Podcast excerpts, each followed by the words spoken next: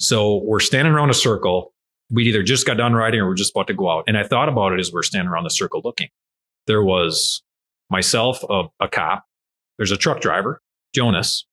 There was an, a doctor, uh, one of our friends who rides, who's a doctor. Uh, there was a teacher.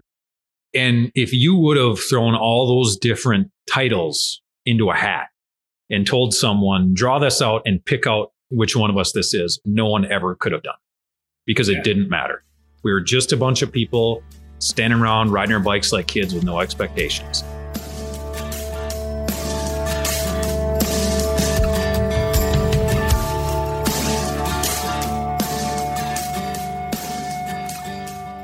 Welcome to Trail Effect.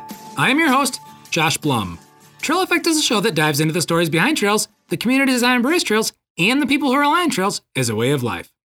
The goal of this show is to turn the stories you will hear from our guests into useful knowledge that can be applied to your community while providing some entertaining and inspirational content. Guests on Trail Effect include trail builders, board members, community leaders, volunteers, and regular people who really enjoy trails. Jonas Sublett and John DeGeorge are our guests for episode 9. This is a pretty incredible interview about how mountain biking brought these two together to become best friends. Take a listen and learn more about John and Jonas. Support for Trail Effect comes from Smith's Bike Shop in La Crosse, Wisconsin. Smith's is a full service bike shop that is a retailer for Trek Bicycle Company and Salsa Cycles. Smith's also has a full line of components and accessories from Bontrager and other various companies. For more information about Smith's Bike Shop, go to www.smithsbikes.com. A special thanks goes out to Ben Walenek of Mountain Bike Radio for supporting this podcast and to the people who have shared their time and knowledge. Without this, we would not have these stories to tell. This podcast is an Evolution Trail Services production. For more information about Evolution Trail Services, go to www.evotrails.com.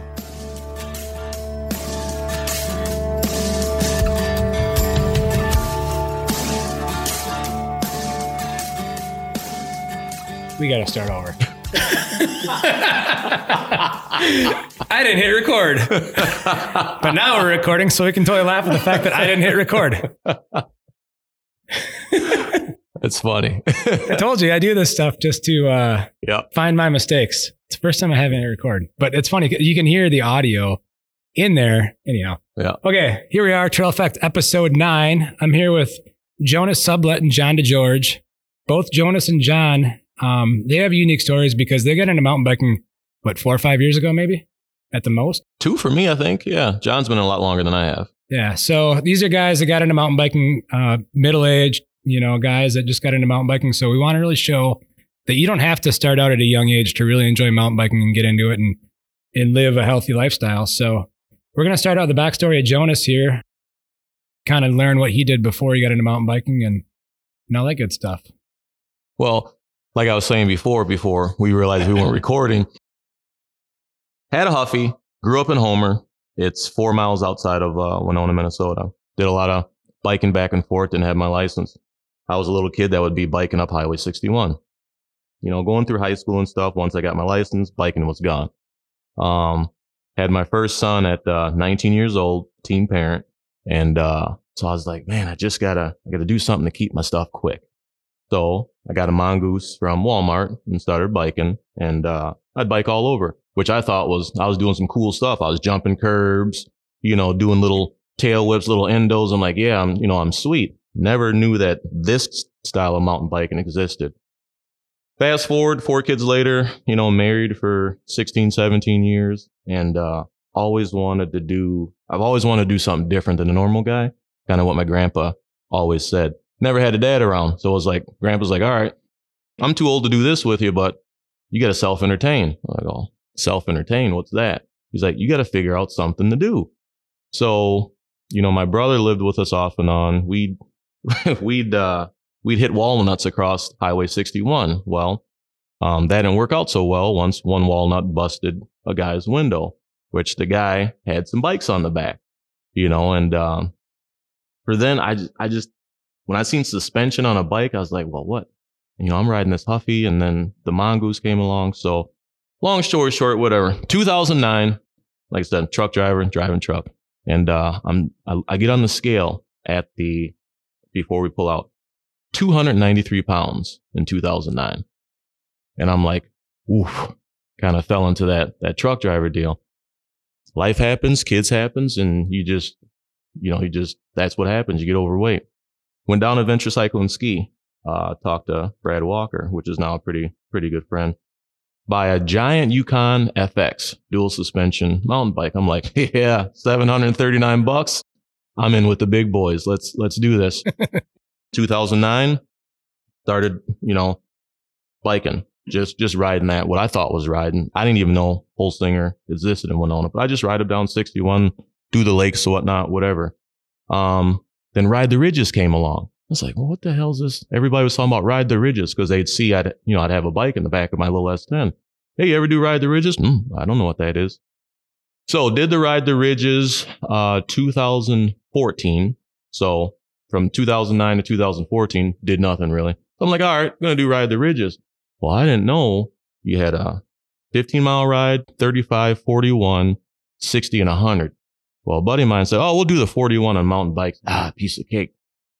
Giant Yukon FX. We head up uh, Highway 43, do this ride the ridges. I about died. All these guys on these little skinny tire bikes, which I would make fun of. I'm not riding one of them skinny, t- wearing biker shorts and all them little tight pants. Pretty much making fun of them because I couldn't do it. So we're sitting here just sucking wind the whole 41 miles. Get the ride done, come home, told my wife, I said, I'm going to get a roadie. She goes, what? The guys you made fun of for the last five years? I go, yep. Because every single one of them guys, twice my age, 10 years older than me, kicked my ass on that mountain bike. So went and bought a 2015 Revenio 2.0 Raleigh. And I didn't know what clip pedals were. I get to the guy's house. He wants 700 bucks for it. What are, what are these pedal deals? What's this? Oh, those are clip ins. Clips? What do you mean clips? Like gun clip? What do you mean? no, for your shoes. I go, I don't know what you're talking about. Anyway, bought some, some shoe clips, some shoes. I think there's some heroes, gyros, whatever. 140 bucks. Like, the shoe, these shoes. Oh yeah, they clip into the pedals. Well, I did not know that once my feet clipped in, you can't just pull them out. Well, the first time I rode this darn thing, of course, I crashed. And I was like, oh, I'm done with this. I said, no, no, you got to twist out. So I did that. Anyway, got on the road bike, just started hitting all the roads around here, all the hills. You know, we live in, we live in hilly country out here. And, uh, I went from 290, 280, 270, 272. Oh shit. This is, this is nice. Along with, uh, you know, my mother living with us at the time, which is a great nutritionalist. You need to quit eating all the crap. Fried chicken, McDonald's, you name it. I was Jared at Subway. I'd do three, four of them a day. No problem. Like Tic Tacs. So cut out pork. That was another thing. I was like, well, I'm going to cut out pork. And, uh, everybody's like, you can't cut out pork. Well, I haven't, I haven't eaten pork since 2015 and just started working out. So now I'm biking and running this guy on the left side of me. Uh, I think it was at one of the school events, maybe John. And he comes up to me. I say, "Oh, you know, how's it going?" I was like, "Oh, good. How you doing?" "Oh, good, man. We should we should bike sometime." I see. I was like, "Yeah." He goes, "I mountain bike." I go, "Well, I got. I'm not uh, mountain biking. I already did that. That ride the ridges. Nope, no more mountain biking for me." He's like, "On the road, you rode your mountain bike?" I go, "Well, yeah, that's that's mountain biking, isn't?" He? He's like, "No, on trails. I mean." I go, "Trails? I don't know anything about any trails. We ride mountain bikes on the road." Anyway, he had a I think he had a Trek Ion, Trek Ion. So John and I would start riding, not knowing, you know, three, four years later, this would be like the brother I never had.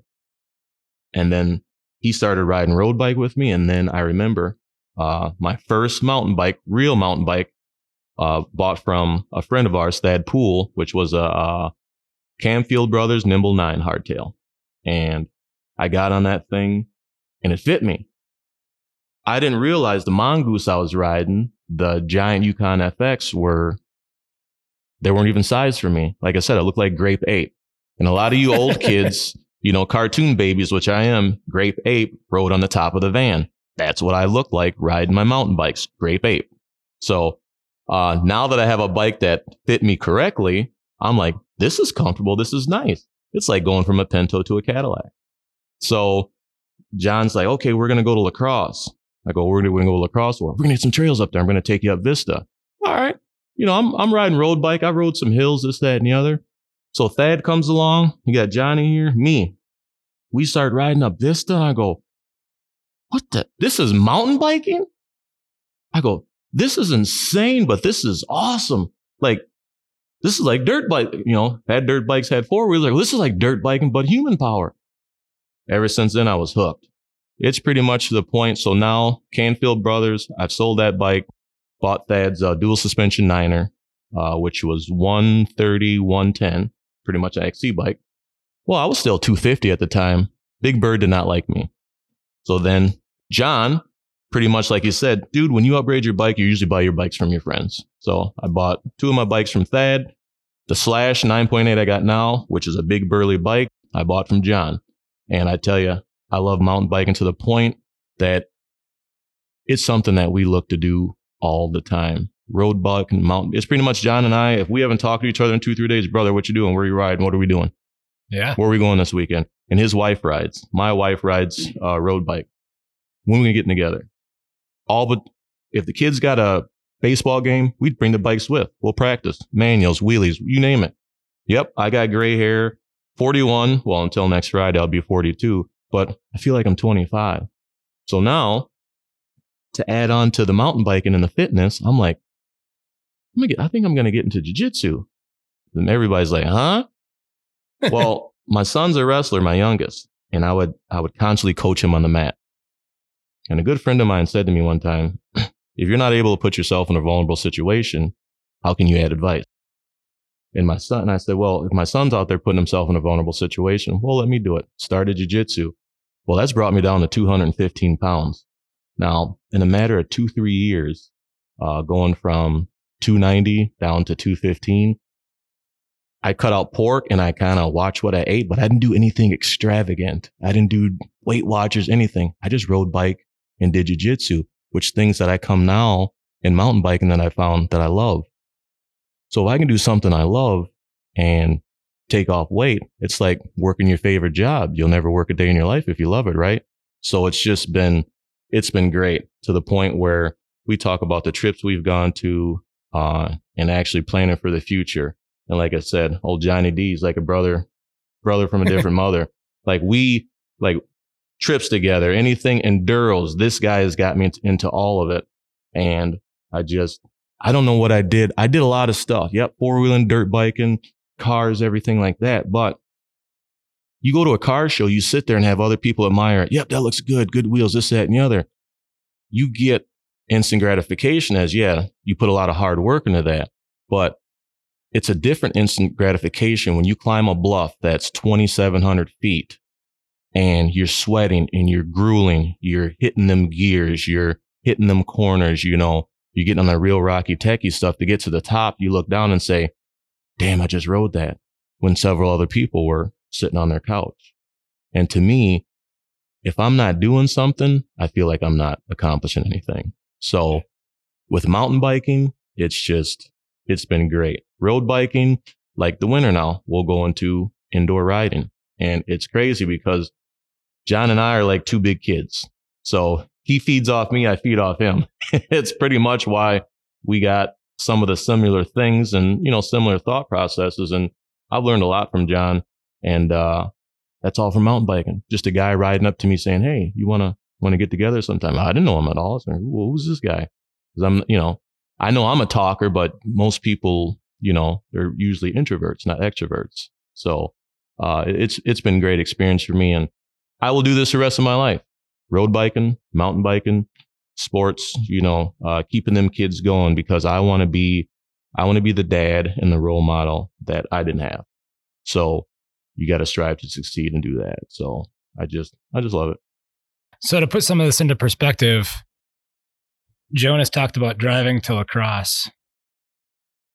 And you talk about how you love mountain biking. What, where are the nearest trails to where you live? So the nearest trail, I suppose, would be Winona, which is uh, Holzinger uh, Lodge area, and you got Cherry Hill. Mostly single track, cross country stuff. Um, you know, hand cut, hand built. How far is that? Uh, 25 miles. Yep. Yep. That's the closest. Um, and then you have La Crosse, which I'm going to tell you, La Crosse was great before. And uh, anybody listening to this podcast that's getting over to La Crosse recently, the new stuff that they've done, I'm just in awe. You know, you got great job, great job. And I'm just fortunate that it's 45 minutes away is nothing for me. Everybody says, well, how can you drive here? I do 100,000 miles a year in my semi, which I do have a bike in my semi. That's how much I love it. So Yeah. anywhere I lay over or I have to sit somewhere for an extended amount of time, I pull the bike out, practice, practice, practice. Manuals, wh- whatever you name it, or just explore. That's how much I love it. So Yeah. Yeah, La Crosse Winona is the closest trails. Uh, Decorah, um, got there uh, first time about three, four weeks ago, which that's that's a lot of single cut, uh, handmade stuff, but it it's fun. A lot of climbing, and you got to be on your game over in Decorah. Oh yeah. Uh, there's some climbs there that just make me grab my ankles because it just hurts. And but that is when you can't do something, you want to accomplish that. Just bottom line. That's why jumping for me, I crash, and it's I always think why everybody wants me to go before them. You know, we ride with a lot of guys. No, Jonas, you go. I don't know if it's because they want to see me crash or they want to see this big old linebacker looking guy throw around a bike, but I've crashed a lot. It's why I still got a big nub on my knee from uh, crashing uh, Bentonville. But you know what? I will crash five, six, seven times.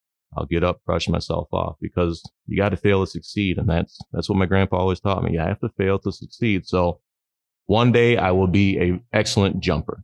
Yeah. So speaking of that, you're talking about some of the challenges in mountain biking. Like overall, aside from the stuff you've already discussed, like what do you what have you found some of the most challenging parts of mountain biking are?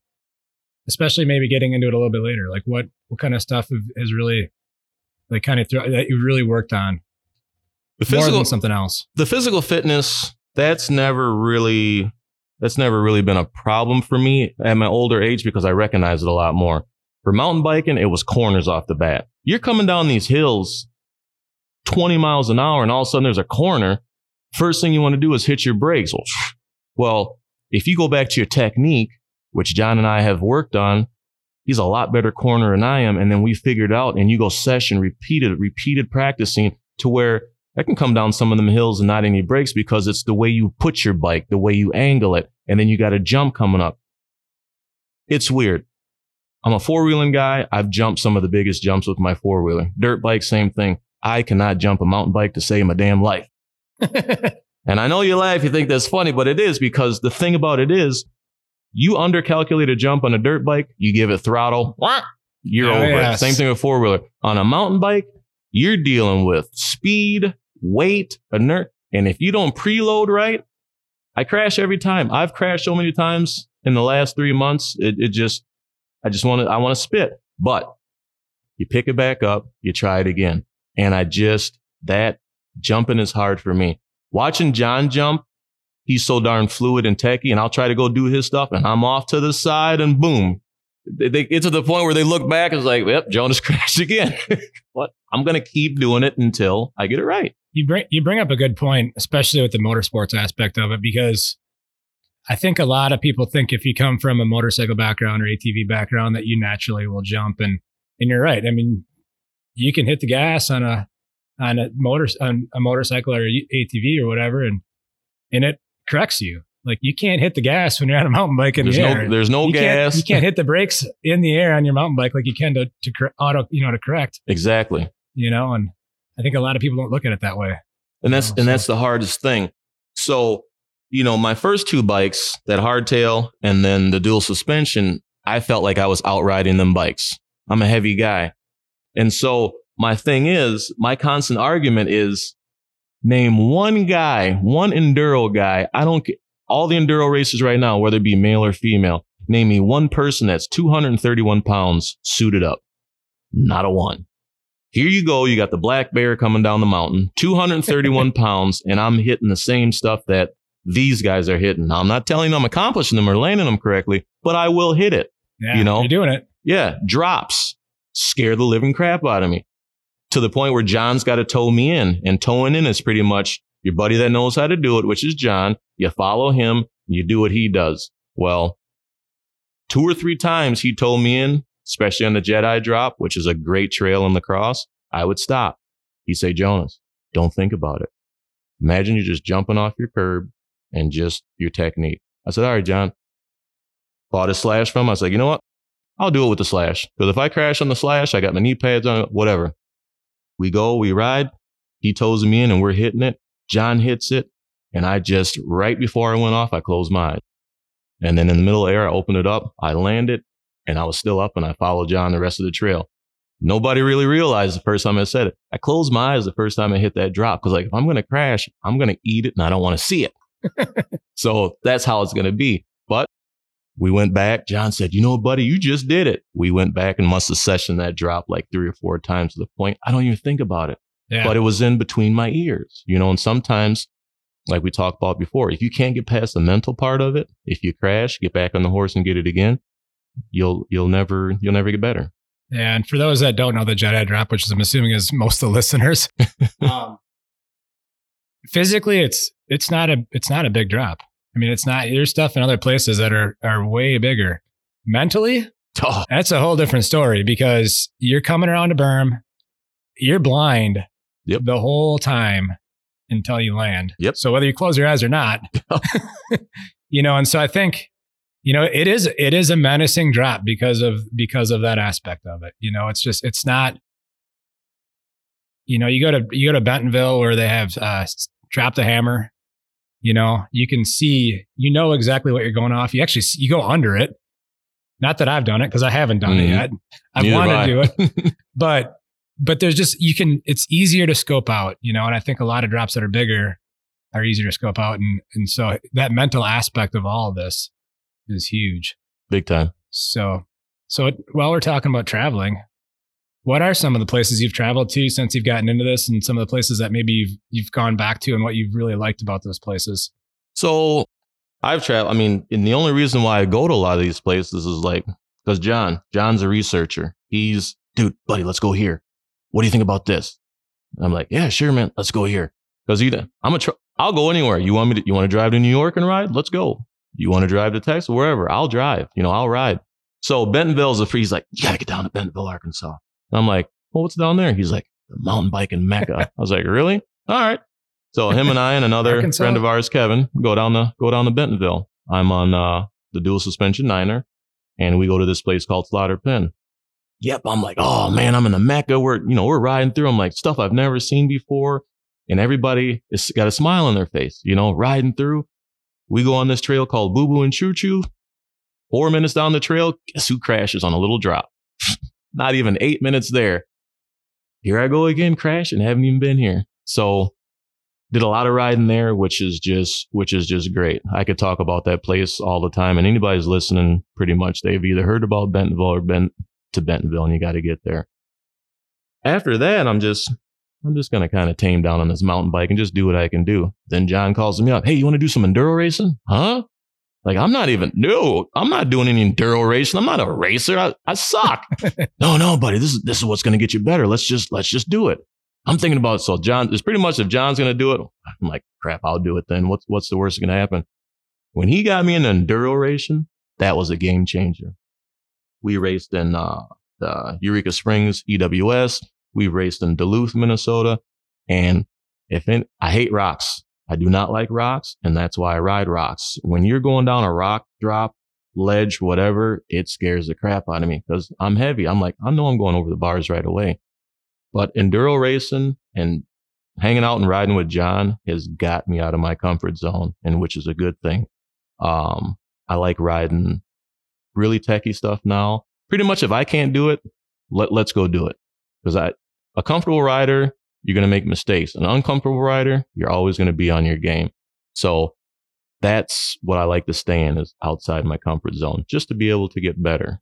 Um, and like I said, La Crosse, Duluth, Arkansas. I mean, I could sit here all day and talk about that place. I, you know, that's pretty much where I want to retire because I know one thing, God willing, I'll be riding my bike, roadie, mountain bike for the rest of my life. Not only the people that I've met, it's weird because road bikers, and I always say this, road bikers have a different attitude than mountain bikers. Oh yeah, Mountain bikers are, hey bro, how's it going? Gnarly dude, you're gonna send that. Road bikers, they're kind of like, well, if you're not in our crew, you're not gonna ride with us. You're just a, you're just a tag along. And I've never understood that Because every mountain biker I've ridden with, oh man, you come ride with us. We'll show you the trails. If I'm out on the road and I see five or six road bikers riding and I'll come ride up with them, I've literally had got, what are you doing? Oh, I'm riding with you. I'm just, just riding you guys. Oh, boys, we got a scraggler along. It's like a whole different attitude. I'm like, road bikers are just kind of, just kind of stuck up. And I'm just like, this this is weird because we're out here on wheels pedaling along, enjoying what we like doing the most. Why is it, why is it different between roadies, mountain bikers, e-bikers? And it's weird. It's, it's, that's, that's the divide, just like everything else. So, I mean, I just, uh, I just love, I just love it. So, I mean, and being pushed because this guy here, John, he'll push me. Other guys will push me. And I'm just like, yep. When you, it felt good, you Yeah. know, and, and just the struggles of the, of the getting back in shape when you get out of shape, you know, dealing with these times. 2021 coming out with a vengeance. Yeah. Ready.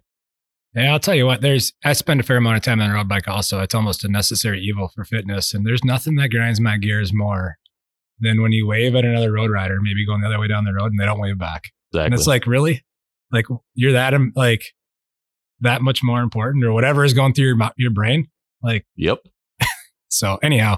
But yeah, speaking of John, you know, he's he's definitely towed he's definitely uh towed me into some things that that have gotten me out of my comfort zone too, and it's been good, especially down in Bentonville last year when we went there in December. So so let's let's move on to uh we'll call it COVID skills.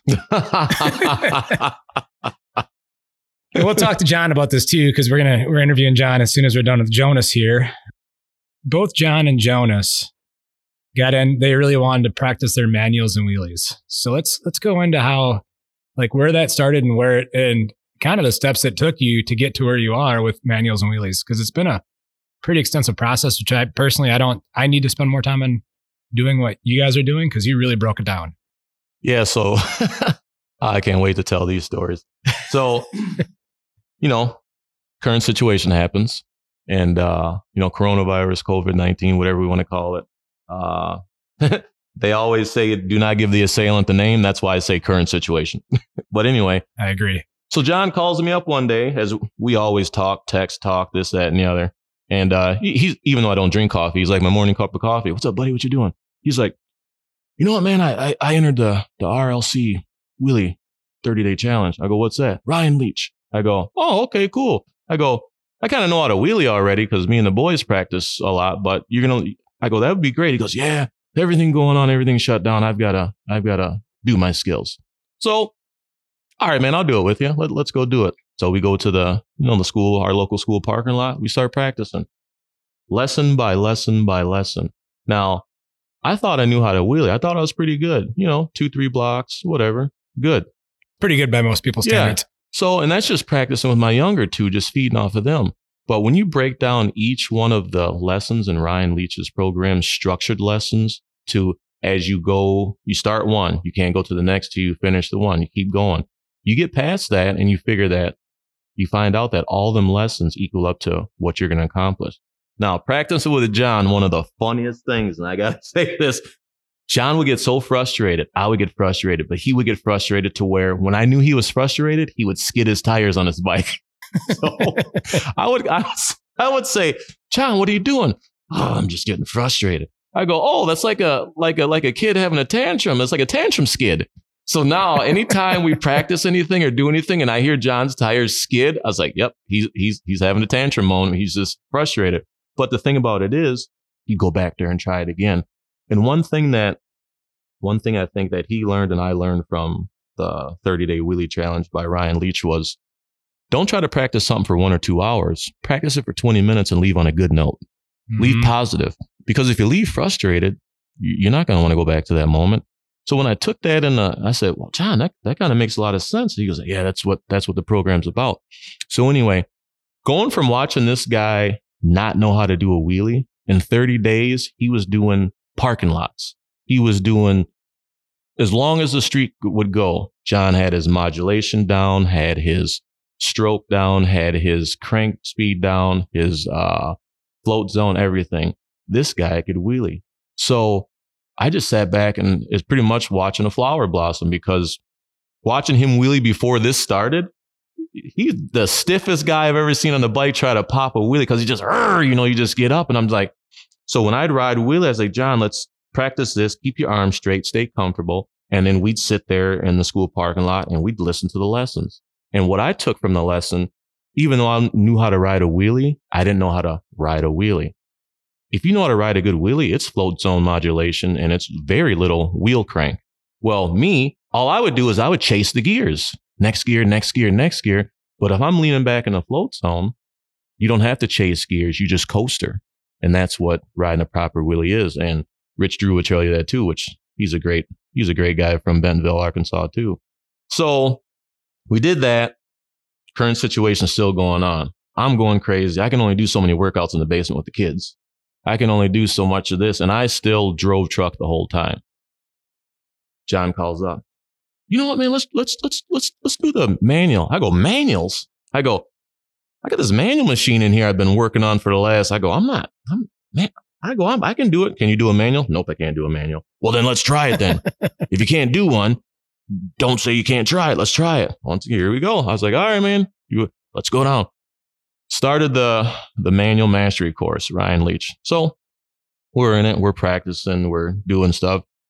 Pretty much after dinner, John would call me up. Dude, let's go down to school for a couple hours. Okay, we'd go down there. Kids would play, do their stuff. They practice their wheelies. You got two 40 year old guys out here doing manuals. The locals are like, what in the heck are these guys doing? Because all, you know, practice on your wheel lift, your wheel lift. Ah, you know, frustration. So make a long story short, we go through each lesson. We we know how to manual. I can I can say I can hop on my mountain bike right now, go down my hill, and I can rip it all the way down to the end. No problem. Uh John can do the same thing. And the thing about that is with all this negative stuff going on, the positive thing that came out of it, better wheelier and good manual. There's guys today that's been ride that can outride me. They can outjump me. They can outride me, outcorner me, but they can't manual because every YouTube video I've watched, everything, POV videos, they don't break, they just tell you what to do. Stomp, lean back, lift up, balance, blah, blah, blah. But when Ryan breaks it down each lesson and you take that in consideration, it's like making a pie. You put all the ingredients in there, bake it, you got a great taste. Same thing with the manual mastery program. You do all them steps, you can manual. We can both say we can manual. And I did the math on our Strava and I, it's, it's 43 hours over 238 miles of practice in that parking lot. Better put that in perspective. Yep. Yep. That's dedication. Yep. And that's, that's, that's the drive. The guy next to me here, John, he's got excellent drive. And if he's going to drive, I'm going to back him up every time.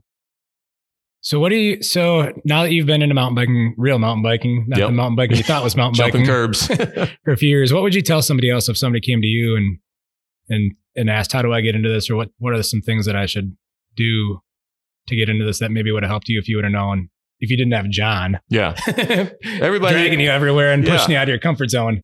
Well, that's the thing. Everybody needs a John, you know. Um, Does help to have that positive peer pressure. exactly. And it's great positive peer pressure. For me, it's going to, what deters people from mountain biking is the price. They just look at the, Yeah. they look at what you got. Oh man, you got a, oh, that bike's expensive. No, no, no, no, no. You don't start there.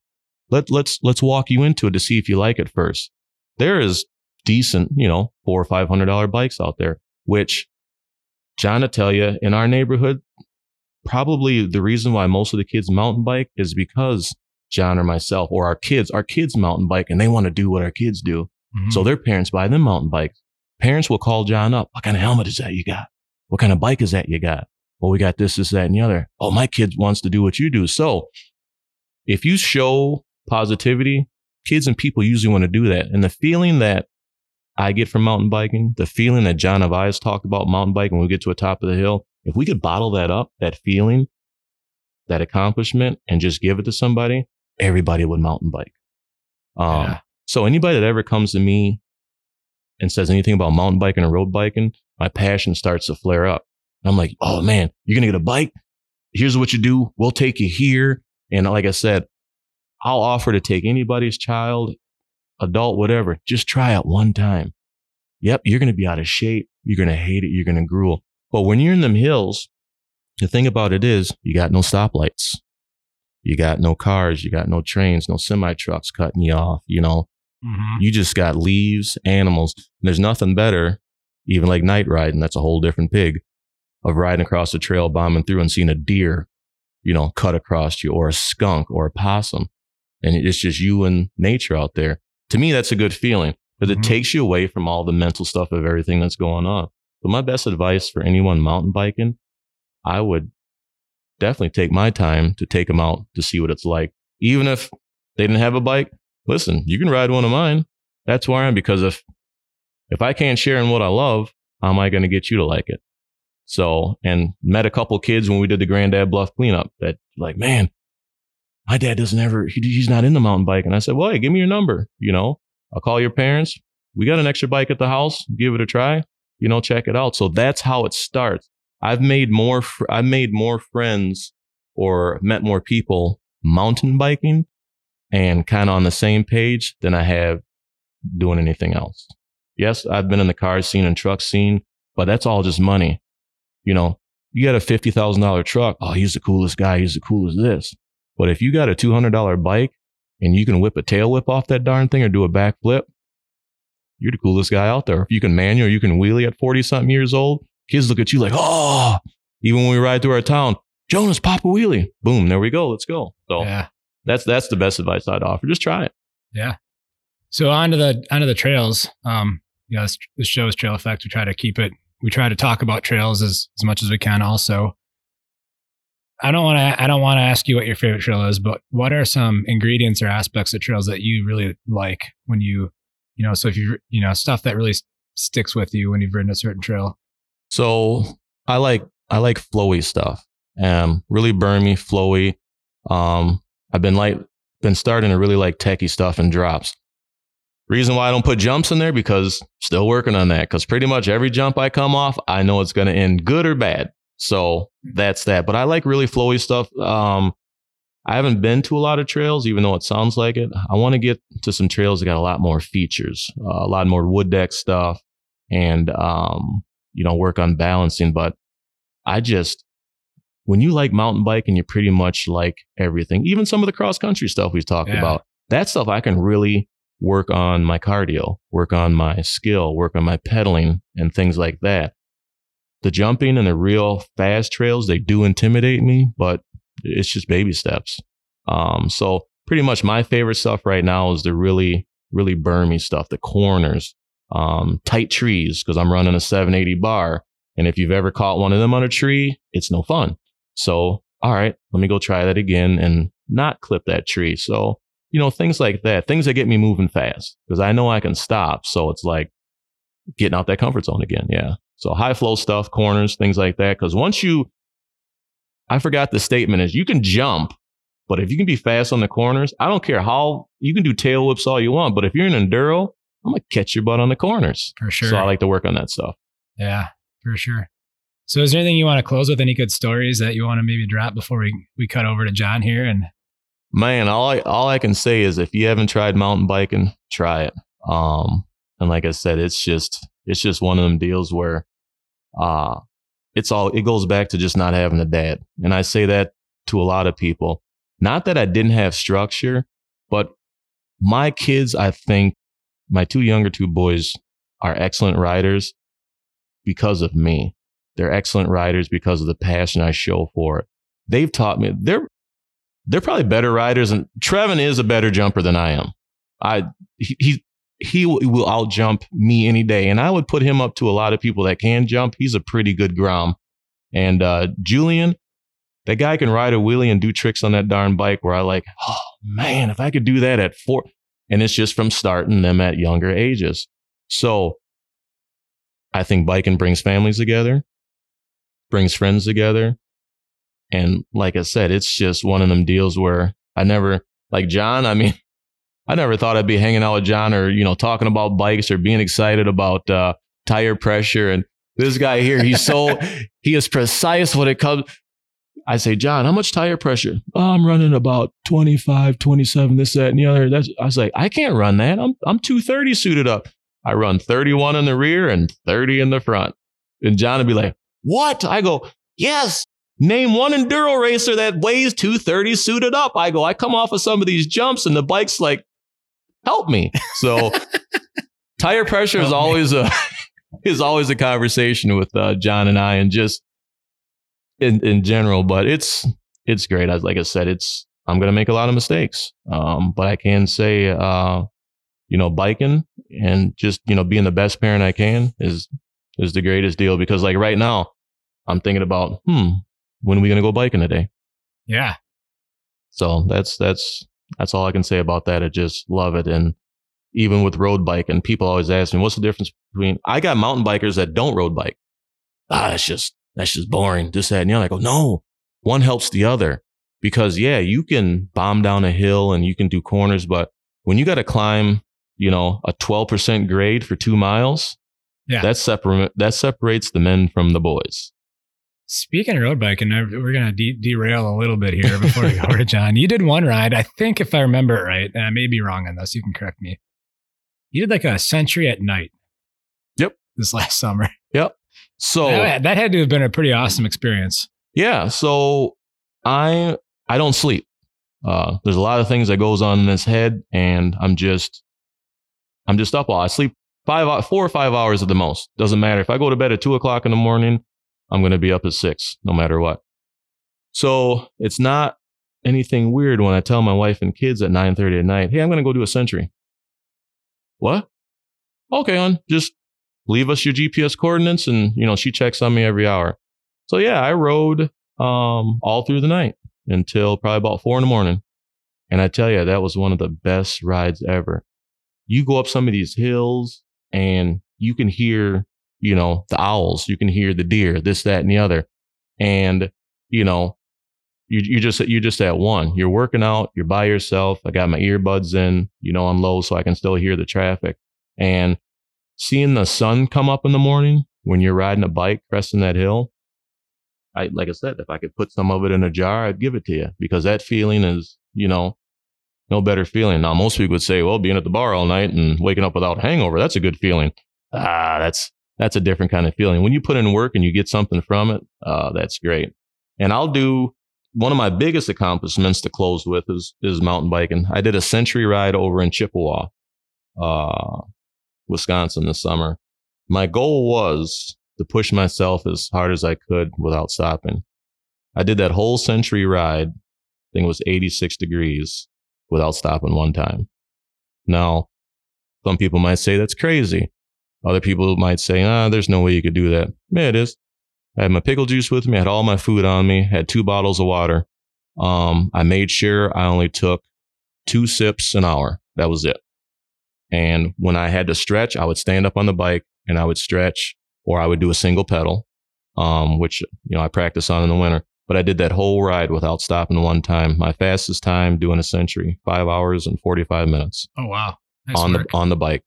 Um, so yeah, that's just where road biking helps out mountain biking because, uh, getting up some of these climbs with a mountain bike is, um, very hard. And like John would tell you, I think he told me 20 miles on a mountain bike is like doing 60 miles on a road bike. So if you look at them ratios, yeah, you just you just bounce off of that. So I'm the nocturnal dude. I'll ride at night, day. It could be pouring rain. You know, I'm the I'm that friend. Hey, it's raining outside. Yeah, so let's go. Let's go hit some. Oof, I don't know. I'll ride and I ride and I'll ride downpours before. So it's just the thrill of biking. That's that's all I can tell you. You know. So yeah. Cool. Good. We'll go on to John DeGeorge here, I want to hear Johnny. the sheriff. I think Jonas covered it. I'm good.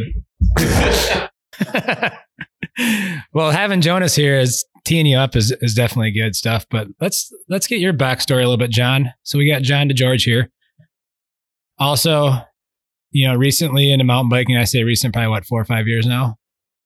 Let's talk about you know what you know what you did before you got into mountain biking and kind of what led you to this path. We'll call it. Yeah. So for me, I've just always really been into physical fitness. Um, not so much as in like I compete in different things or uh, it's just sort of been a basic tenet of life for me. Um, not just with my job. I've been a police officer for about 24 years. Um, and to me, that is a, a really core value of, of being a police officer is you should be physically fit. Mhm. But even before that, just it's how I kind of grew up. Um, so, you know, fast forward to, uh, well, I'll, I'll go back to riding a bike. When I was a kid, I was a town kid. So I had a little single speed BMX bike with the seat all the way down that I used basically for transportation. You know, we didn't, it was a small town. We didn't have BMX racing or riding. We didn't have any kind of a skate park or bike park. So it was just clowning around town with my friends and riding to school. And, and that was transportation. So, you know, I got my driver's license and I probably never rode a bike again. That's just the way it was. That's what it meant for me. So I don't know. Um, yeah, about five years ago, 2015. I, I can't exactly tell you why. I didn't have anybody like get me into it or say we should go mountain biking or something like that. I probably saw something on TV and I remember telling my wife, Hey, I think I'm going to go mountain biking. And, you know, sort of thing that she's not, she's used to hearing and probably rolled her eyes and said, All right, so we're doing this now. So, so I didn't have a bike. Um, and I did what probably a lot of people do. I just went to the nearest bike shop that I happened to be close to, which at that time was uh, Blue Heron Bikes, I think it was in Onalaska. And uh, Danny, Danny's son was working. Shout out to Danny, sold me my first mountain bike. I pretty much went in and said, Hey, I just need a bike. I want to go ride some mountain bikes and I don't want to spend a lot of money because that's what you do right away.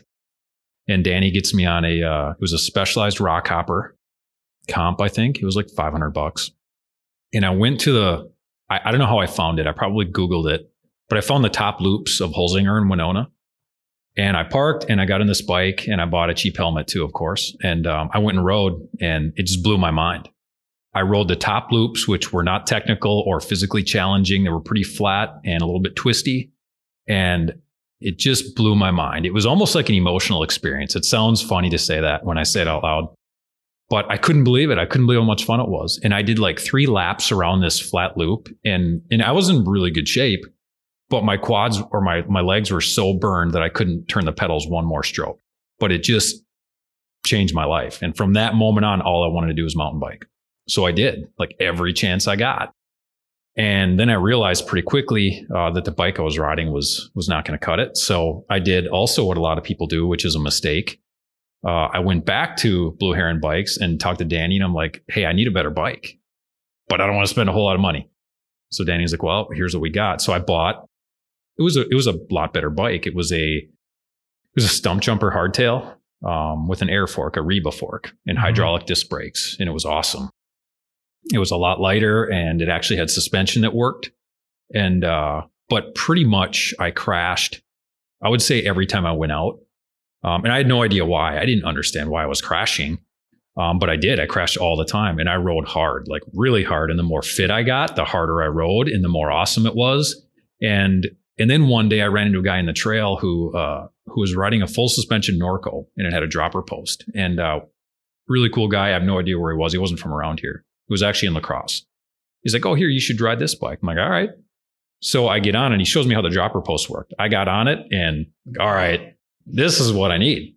So I bought a Trek Fuel EX 27 and a half inch wheels uh, with a dropper post, and I instantly stopped crashing. So I figured out really quickly I was riding, you know, these 71 degree head angle hardtails with no dropper posts in a way that you're not supposed to ride them. But to me, that's what mountain biking was. And I didn't watch YouTube. I didn't know anything about racing or or anything. I just rode really aggressively and crashed all the time on these bikes. So I got the right bike and it it became even more fun. And I realized pretty quickly that's how I like to ride. So uh, that's how I got into it. And from then on, I just I rode every minute I could. I've I've been riding ever since. And and when I'm not riding, um, and I have a spare minute in my head, I'm usually thinking about mountain biking, or I'm calling Jonas, or or you know, as much as he says it's me calling him, he's calling me and saying, "Hey, let's do this," or "Hey, did you see this?" Or he'll send me a video, and and um, that's pretty much how it's been for the last five years. Yeah, that's awesome. So to put this into perspective again, we did this with Jonas. What's where's the nearest trail system to where you live? Uh, so I live about nine miles south of here. I live south of Rushford. Um, and I live 31 miles from the Decorah trailheads, 30 and a half miles from the Holzinger trailheads in Winona, and I don't know, 35 or 40 from La Crosse. So it's sort of right in the middle of everything. So yeah, we, we do have to drive everywhere we ride our mountain bikes. But one of the kind of nice things about where I'm at is I sort of have a few different options that are all about the same distance. Yeah. Let's talk about some of the challenges. You know, you've already gotten into it a little bit with, uh, you know, when you switched over to full suspension of the dropper post. You know, what are some of the other challenges you found with with mountain biking in general as you've transitioned from just finding it to where you are now? I think uh, I think challenges for me are I think every aspect of riding is sort of challenging for me. I, I'm not I'm not as physically fit as I could be.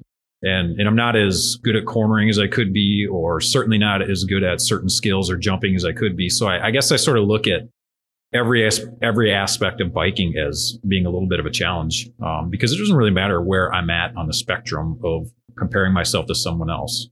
Um, I'm I'm probably more physically fit and a little bit faster pedaler than some people, but nowhere near as physically fit or as fast pedaling a bike as somebody like yourself or Eric or the Young family or or these you know you guys have been doing it a long time and have have pretty remarkable fitness. And at the same point, I might be a little bit better at jumping or or cornering than than some people. But when I ride with you know people like Josh Kenworthy or Jed Olson who who've been doing it so long, they make everything look so easy and natural and they're so fluid. Um, I have I have a long ways to go, and I have a not just a long ways to go, but like the ceiling is super high. Yeah. So I have a lot of improvement I could make. So I think every aspect of riding is challenging for me. But the cool thing about it is there's really no limit to how much you can progress. And you talked about us getting into it older, and I think I was probably like 38. Um, I'll be 44 here in a couple of months. So yeah, I mean, we we did we both got into it older, but that really I don't think has hurt us either of us physically. Other Yeah. than you know, there's a lot of years we could have spent developing skills, but you know, we're in pretty good shape. Physical training and fitness and strength training and all that is still an important part of life, and uh, and we're pretty durable. You know, yeah, we do crash. We both crash quite a bit, but but we don't have like the you know the the old bones thing where like oh I can't crash I'm old like like we we do all right. I think being strong physically really helps. I think Yeah. you're you know when you learn a bit about physiology, you understand that your your structure is held together by tendons and muscles, not just bones. And if you keep those things um, strong, your your shoulder girdles are where they're supposed to be, and and and your back is strong, and so you can take a little abuse. Jonas, I think, um, benefits a lot from jujitsu. You know, he he talks about crashing. Our last trip down to Ponca, the Buffalo Outdoor Center was was a good demonstration in crashing. Uh, like there was a lot of times we're ripping down a trail and, and where's Jonas? And I hear a bang, but he always, he does he bounces back up, and I think a lot of that is due to jujitsu and strength training and, and being durable. So I mean, we sort of accept that, and uh, I don't think age is something that now you know. Granted, we're in our forties, we're not in our our sixties or seventies, but but I don't think age is something that should prevent you from trying to push your limits. Yeah, for sure. This is a good segue into what we call with, with Jonas the COVID skills. So let's hear your take on what you guys went through with COVID skills with your uh, manuals and wheelies, because I'm pretty impressed with how both you two had the discipline to really stick with this and put the time in, and now you've mastered both those skills. Well, I, I, w- I wouldn't say mastered. I don't know if that's Well, I don't know if you can ever master it, yeah, but, yeah, yeah. but compared to where you were, say in April, Right. Yeah. So discipline's the word you used. And uh, you and I talked about this. And you, and you and I have talked about this in other conversations. Mhm. Just it's something that is essential to my life. And I know when I'm struggling with certain things, it's because I have not been disciplined. And if I'm successful in any path, it's because I have structure and discipline. And for me, I recognize that actually pretty early on in my life, which which is good. So when we talk about discipline, we were super disciplined over the winter because we decided we were going to commit to the uh, the Arkansas Enduro Series, the whole series. We're going to race the whole series uh, in 2020, and we were going to do Duluth and some other races. So we both committed to some lengthy structured training plans, and we got in really good shape and maintained our fitness. And uh, and then you know what happened happened, and now every race is canceled. So you know we did our we did our pity party for a little while. You know we'd call each other during the day when we were at work and complain about this, and we don't get to do this. And do you think they'll have a race? No, probably not. And and then it, it kind of we came both came to the realization that all right, we got to channel this. We got to we need some structure. And I think like a lot of people that mountain bike, especially the way we do, you know, we always oh, I want to learn how to man. You know, we got to figure this out someday. So we'd go to the trailhead. You'd try to pop a manual in the parking lot while your buddy put his shoes on, and then you went and rode. yep, So what we decided is, all right, let's do this. And uh, what kind of spurred it for me is I was on Pinkbike one morning, like I always am, having coffee before work, and I saw Ryan Leech had posted because of the current pandemic, I'm going to give away my, I think uh, he called it his 30 day wheelie challenge for free. So I signed up and I talked to Jonas, who's a pretty good wheelier himself. And I said, All right, I'm doing this. We should do it. And, and he said, All right, I'll check it out. So we came down and started practicing. Having that goal, I think, was super helpful because now we had goal and we knew we needed structure because we weren't just going to sit and, and wait for this whole situation to be done. We were going to do something to get better and take advantage of this. And one of the things I thought is we wouldn't do this if COVID wasn't happening because we'd be racing, we'd be riding, we'd be training and all that kind of thing. But but if we can come out of 2020 with with some skills that we probably wouldn't have otherwise, you know, it gives us something positive to bring out of this year. So yeah, Jonas told us some stories. The skating is uh yeah, that's that's true. I do that. And I have I have put some flat spots in some tires when it was like 90 degrees in July and everything super sticky. And I, yeah, wrecked a couple tires doing that. But so we went through it. And one of the really great things about that program is uh, if you watch a YouTube video on how to wheelie, you'll watch a five or 10 minute video where they basically go through and they tell you all these different things you need to do. Now go practice. That was never realistic for me because it isn't that simple. There's mm-hmm. so many little nuances that you cannot overstate the importance of that you can't focus on if you're trying to do 10 different things at once. So the great thing about the Ryan Leech program is you get one skill to focus on each lesson. And I say each lesson, not each day, because there's times where you can go through four different lessons in a day. And there are some lessons like in the, on the manual course that we spent a couple of weeks on before we ever moved on because you get these specific markers you have to hit before you graduate to the next lesson. Mm-hmm. So there was a lot of frustration even through you know um, lesson eight or ten in the wheelie. And i'm thinking man i got to learn this in 30 lessons. I'm on lesson 10 and i can't wheelie more than seven or eight pedal strokes. But i think what i wasn't understanding is each of those little skills that you work on those days you master that and then you move on to the next skill. Well you retain that that skill that you mastered that day. And for me it was about day 18 where all these little skills you've retained suddenly come together enough in a way that the totality of them allows you to wheelie. You don't expect it to happen. I was as terrible on day 17 as I was on day five. But on day 18, it was like I flipped a switch and I could wheelie because whatever it was that day came, enough of these skills came together and all of a sudden you could do it. And then after that was just refining it. So same thing with manuals. And we worked on manuals probably the same amount of time, maybe a little bit longer. But again, it's that little incremental approach to, to you work on this skill this day, nothing else. And Jonas had a great point. A lot of times we'd only practice for 20 or 30 minutes because once you get fatigued and you start losing it a little bit, then you got to quit because you want to end. You know, reflection's a big part of it. So as you go home and you reflect on the, the little victories that day, or we, would even text each other later about how awesome it was that you did, we were able to do this that day. You know, you got that vis- visualization in your head coming into the next day instead of frustration. So yeah, the big thing for us was we we came out of 2020 with these skills that every mountain but let's face it whether they say it or not every mountain biker wants to wheelie every mountain biker wants to know how to manual and very few and we would be right in this same boat ever really put the time and commitment into doing it because it isn't as simple as watching a five minute YouTube video and going out and practicing in the parking lot. Jonas said, I think we had 43 hours into manualing. Well, if you break that down into a 30 minute session, that's about 80 sessions that we spent out in the parking lot doing this. So, you know, in 80 sessions, how long does that take? It takes a long time for, you know, in days. But yeah. so that was something that was really important to us now because we'll retain those skills forever. And without this current situation, we would have never put the time into learning. Yeah. So let's transition into enduro racing. You know, Jonas talked about how you called him one day and said, "Let's go and do, let's go do some enduro racing." What was the impetus behind that, or why'd you why'd you decide to dive into the competitive side? I think, um, man, again, I, I a lot of times I don't have a specific marker where I can tell you this day I decided this. Yeah. I think it was just something that I became a real fan of. Yep. Because enduro riding and racing for me is sort of like what mountain biking is to me. It's casually riding to the top of a hill with your buddies, like talking smack or or whatever, and um and then ride riding down as fast as you can. It was just that simple. And and when I figured out that there's a race format that does that, I'm like, oh yeah, we need because we both are are competitive people in life Mhm. in a lot of different ways, and it sort of became natural that we thought, all right, well, if this exists, let's at least go try it. I think it'd be cool. But really, what it was, I think, was sort of the vibe you get from watching enduro events and races. It just looks so cool. It looks like everybody's having a good time. You can be competitive in your own head because what's competitive? You know, we race in our age categories. So 40 to 49 is usually most, which, you know, if you think you're fast because you won that class and, and you know, you think that's awesome, um, that's great. But if you look at the expert or the pro categories, you're probably not even in the top 50%.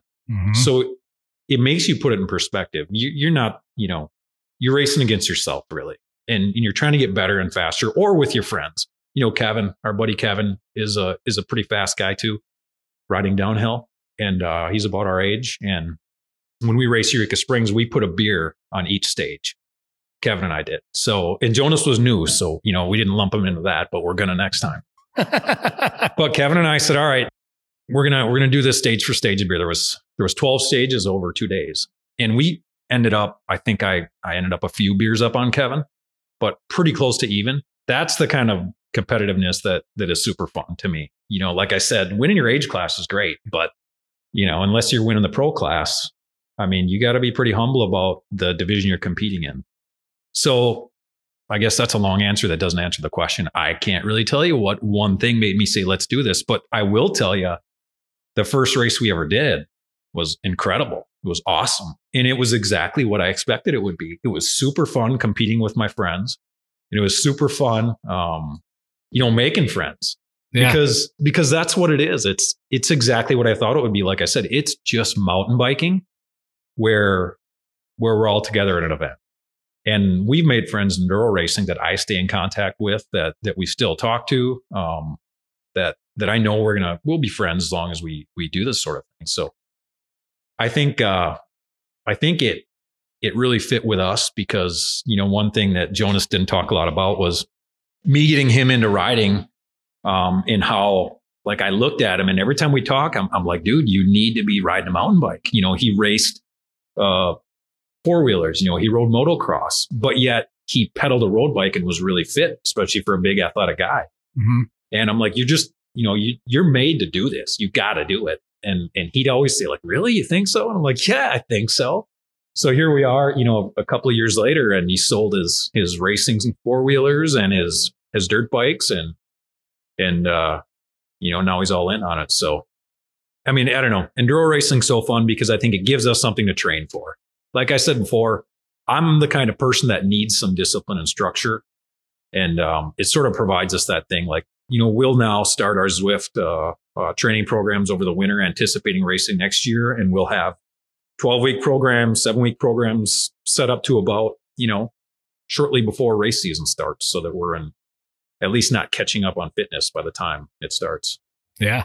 So, do you have a favorite venue that you've been to so far? I know you talk a lot about Arkansas. Obviously, the northwest corner of Arkansas has got a lot of venues, but is there one that sticks out? Yeah, we haven't done a lot of enduro racing around um, Duluth, Arkansas. Uh, we did Welch when they had it, which was Yeah. pretty cool um, for a, for what it was. I think my favorite was probably Eureka Springs. Okay. for a couple different reasons. One, it was an EWS event.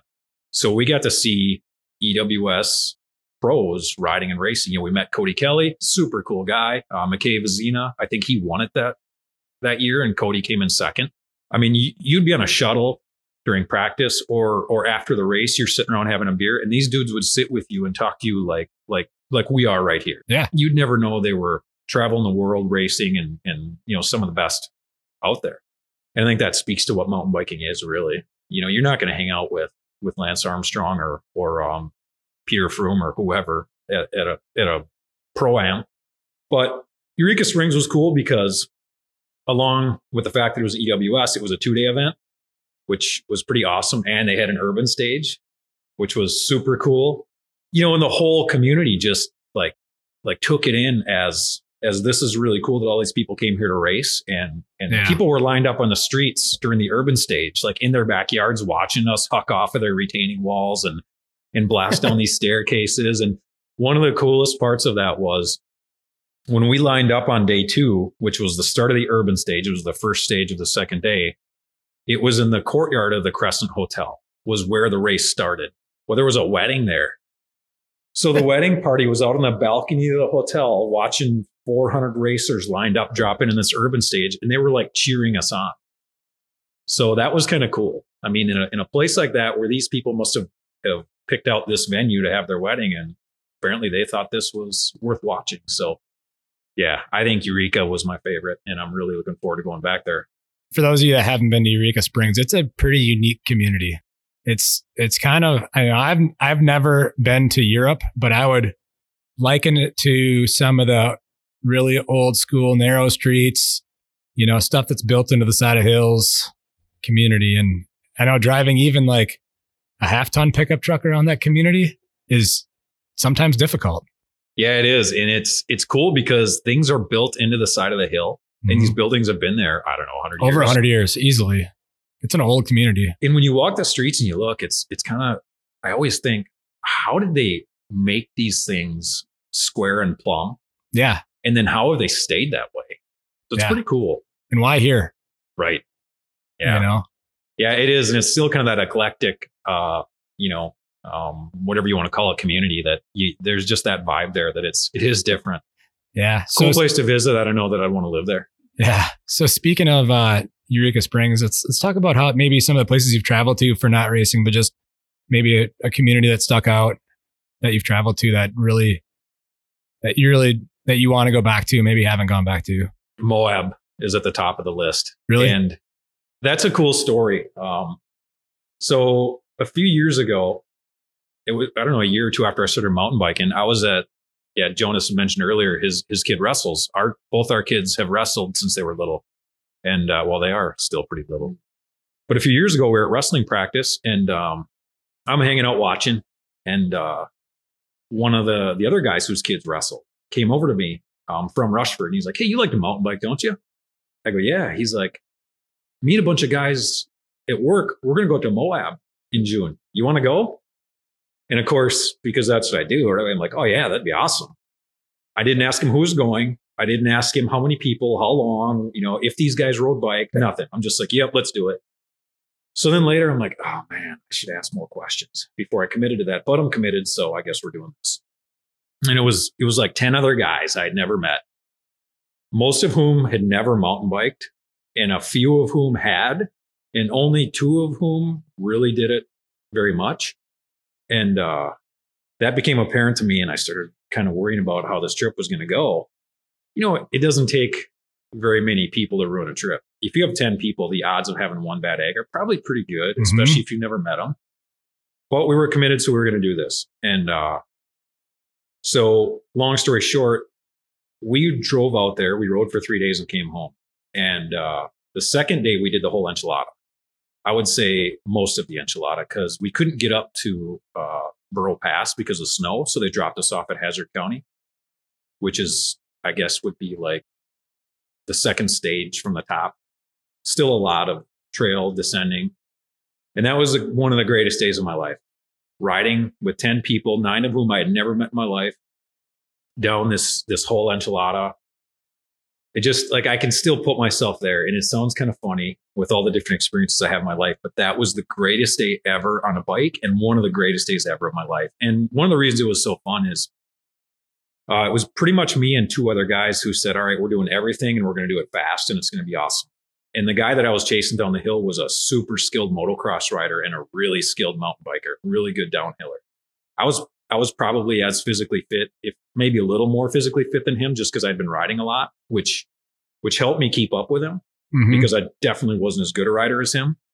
But we spent I don't know I don't know how long it took us, but I think it's about 4,500 feet of descending over probably 20 some miles, and we just chased each other down the hill. Eventually, it just ended up being he and I chasing each other down the hill as fast as we could for four hours, and it was it was yeah, it was awesome. And you know, that trail system was so great because if, if anybody's ever ridden it, they know what I mean. If they haven't, it's old and natural, but almost like it was made to ride a mountain bike down.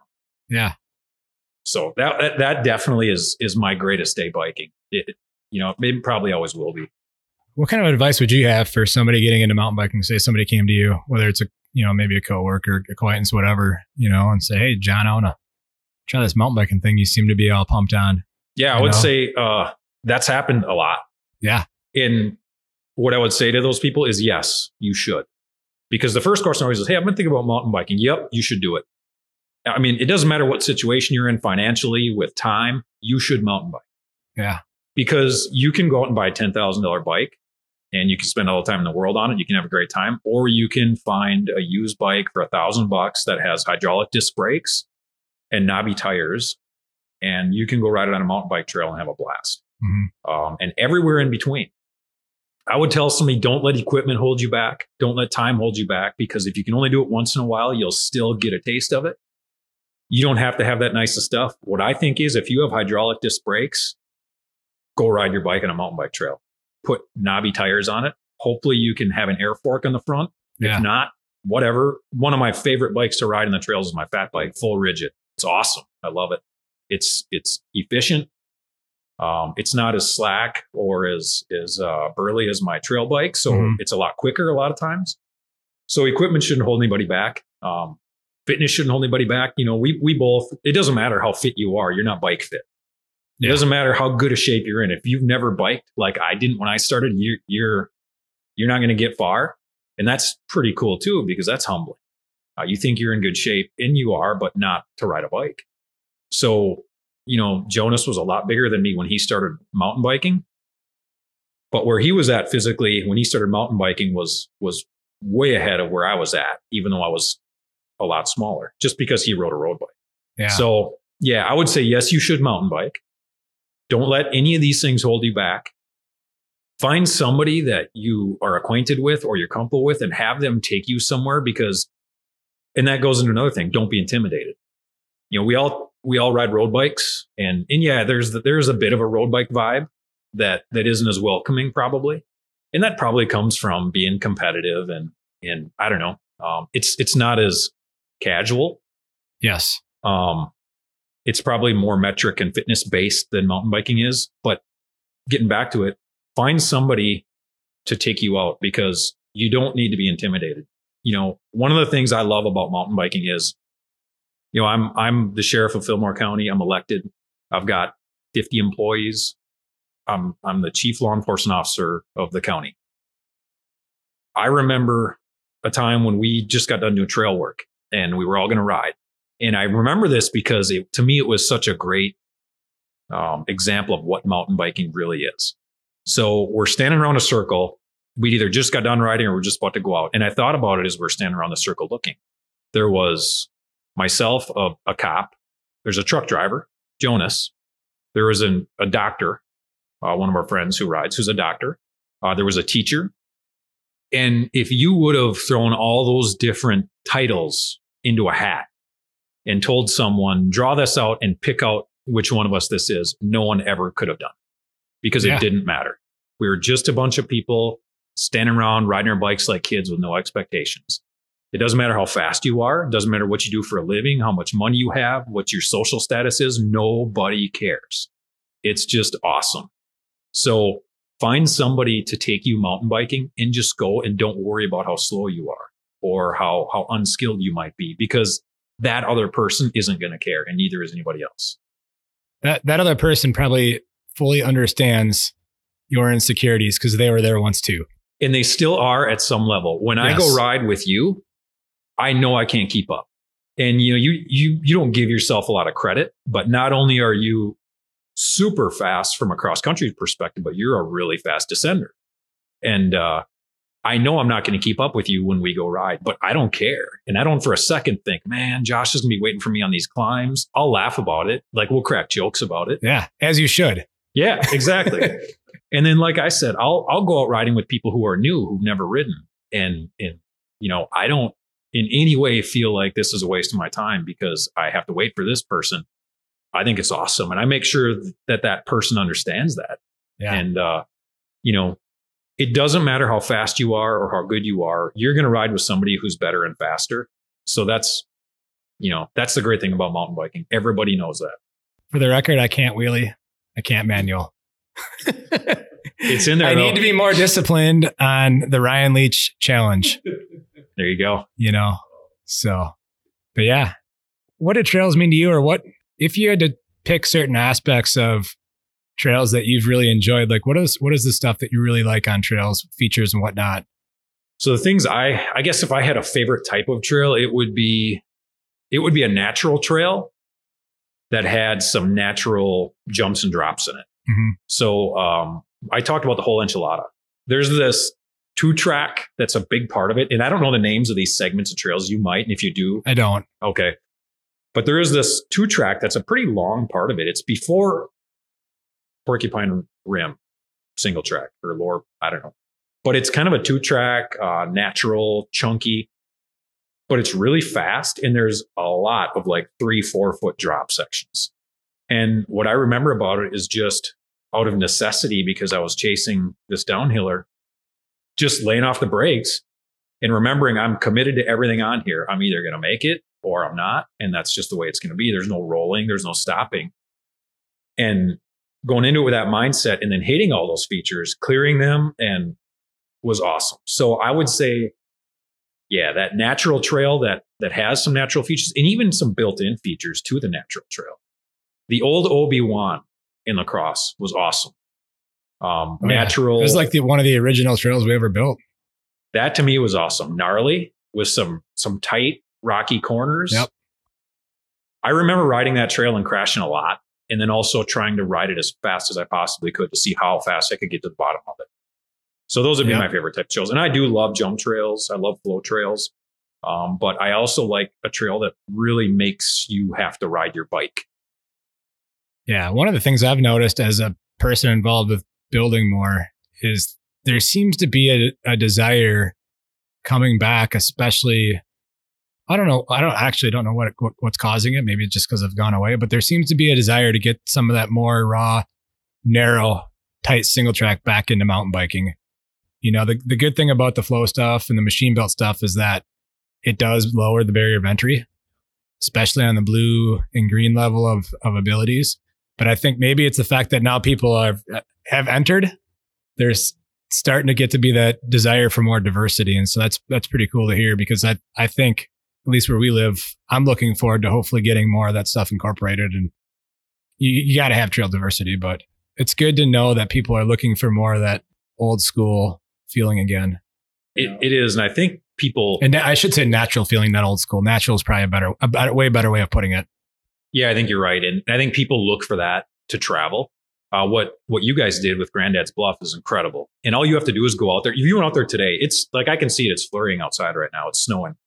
I bet there's tons of people on those trails today.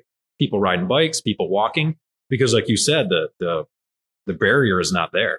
Yeah. They're super cool, scenic, fun trails that anybody can ride, and that's really what has been needed to get people more involved when the new downhill trails went in a couple of years ago, guys like us were were giddy. It was awesome. But Yeah. you weren't going to see a lot of families, you know, hitting Jedi or Vader. Definitely not hitting Vader.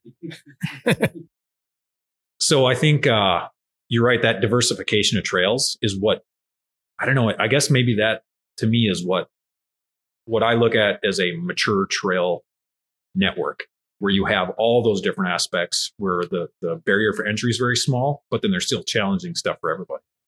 Yeah. So, in closing, you have any good stories you want to close with quick before we uh, send this song, send this one down the road? So good stories is down the trail? for me.